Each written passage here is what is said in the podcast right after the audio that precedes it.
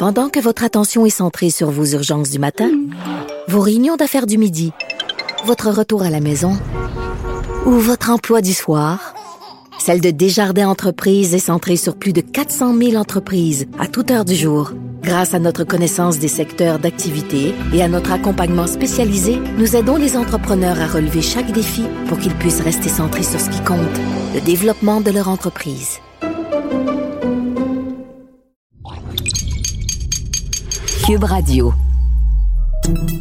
Salut, c'est Charles Dran avec l'équipe dans 5 minutes. On s'intéresse aux sciences, à l'histoire et à l'actualité. Aujourd'hui, on parle de COVID et de dette publique. Va bien falloir le rembourser, tout cet argent dépensé en mesure d'urgence pour sauver l'économie, hein? Oui? Ben, pourquoi?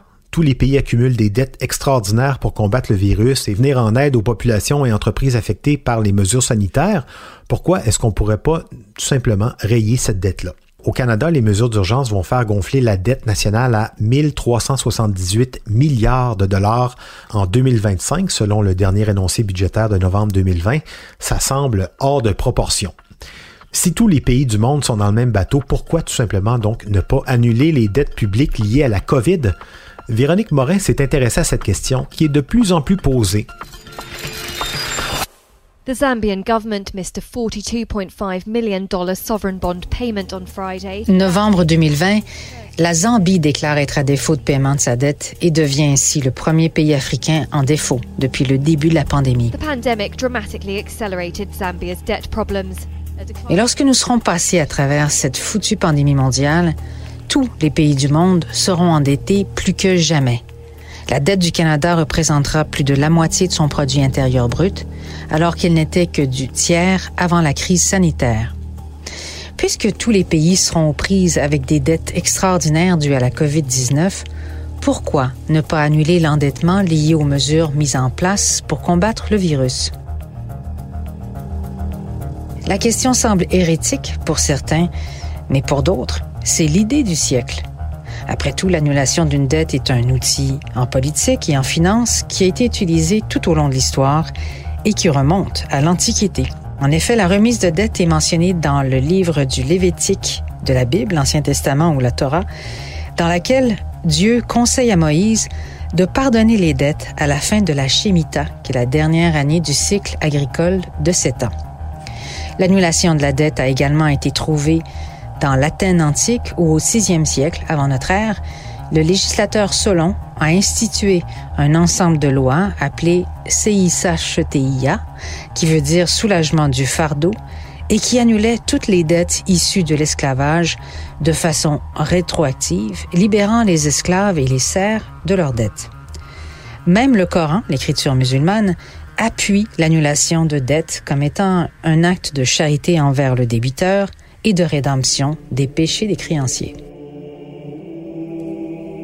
Bref, le concept revient à plusieurs reprises dans l'histoire antique, durant le Moyen Âge et tout au long de l'histoire contemporaine. Au niveau des finances publiques, l'annulation de la dette a été appliquée aux États-Unis en 1868, après la guerre civile, au Mexique en 1883, en Pologne en 1919 via le traité de Versailles, en Allemagne en 1953 via l'accord de Londres pour effacer les deux tiers de la dette allemande liée aux réparations de guerre, puis dans les années 80 envers les pays de l'Amérique latine, le Mexique et le Brésil, et auprès des pays du tiers-monde. Dans tous les cas, l'annulation d'une dette peut paraître avantageuse puisqu'elle permet de dégager de nouveaux moyens financiers et de retrouver une certaine capacité à investir. Mais elle s'accompagne de plusieurs inconvénients, dont particulièrement une perte de confiance et d'inconvénients pour les créanciers. À la fin de l'année 2020, en réponse à la crise, le G20 a adopté un cadre pour les 22 pays membres du Club de Paris, mais aussi pour cinq pays membres du G20, la Chine, l'Inde, l'Arabie saoudite, l'Afrique du Sud et la Turquie.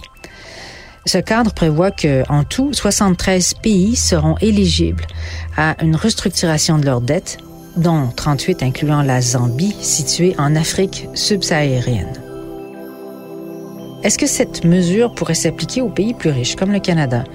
Eh, rien n'est moins sûr puisque l'annulation d'une dette ne vient pas sans conséquences, particulièrement pour les créditeurs. Mais si tous les pays éliminaient leur dette COVID, La confiance ne serait plus un enjeu, non? Il faudrait évidemment recalibrer l'économie mondiale. Mais selon des éminents économistes tels que Pierre Fortin, le Canada est en posture relativement bonne par rapport aux autres pays du Nord, et ce, malgré son endettement dû à la pandémie. Bref, d'un point de vue économique, on ne voit pas la nécessité d'une telle mesure. Néanmoins, certains groupes réclament qu'on s'y penche sérieusement, dont le Comité pour l'abolition des dettes illégitimes, CADTM, fondé à l'origine pour défendre les pays en développement qui croulent sous le poids de leurs dettes depuis des décennies, ce comité estime aujourd'hui que la dette publique causée par la pandémie est en quelque sorte illégitime et mérite une révision et un réalignement de l'économie mondiale, puisqu'elle frappe les travailleurs, les étudiants, la société civile tout entière, et ce, même si l'on vit dans un pays riche, sans compter qu'elle deviendra un fardeau énorme pour les générations futures.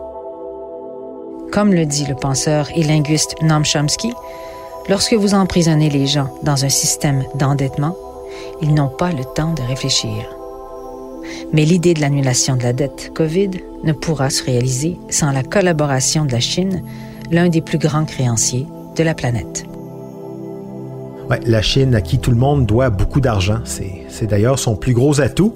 Cela dit, l'argent, euh, c'est un concept, hein, un concept qui émerge de la relation entre les humains. Sa valeur est tout à fait subjective. Est-ce qu'on pourrait imaginer justement revoir cette valeur qu'on lui accorde? C'est un peu ça la question sur l'annulation des grandes dettes, hein? mais euh, ça va pas être aussi simple que ça. Sinon, question peut-être plus pressante pour plus d'humanité, si on n'annule pas la dette de la COVID au Canada ou d'autres pays plus riches, de plus en plus de voix s'élèvent pour faire annuler les dettes publiques de ceux qui en ont le plus besoin, les pays pauvres. Il y a une lettre qui a été envoyée au FMI, signée par plus de 300 signataires de prestige, dont Bernie Sanders, qui demandait essentiellement ça. En annulant immédiatement le remboursement de leurs dettes publiques, ces pays économiseront des sommes importantes qui pourront être canalisées pour répondre directement aux besoins prioritaires en santé. On parle ici d'une mesure qui permettrait réellement de sauver des vies. Le mouvement Québec solidaire ici se joint à ces voix en invitant aussi l'ONU à chapeauter la création d'un mécanisme international de restructuration des dettes qui serait indépendant, équitable pour prévenir et résoudre ce type de crise liée à l'endettement des pays. Merci Véronique Morin, c'était en cinq minutes.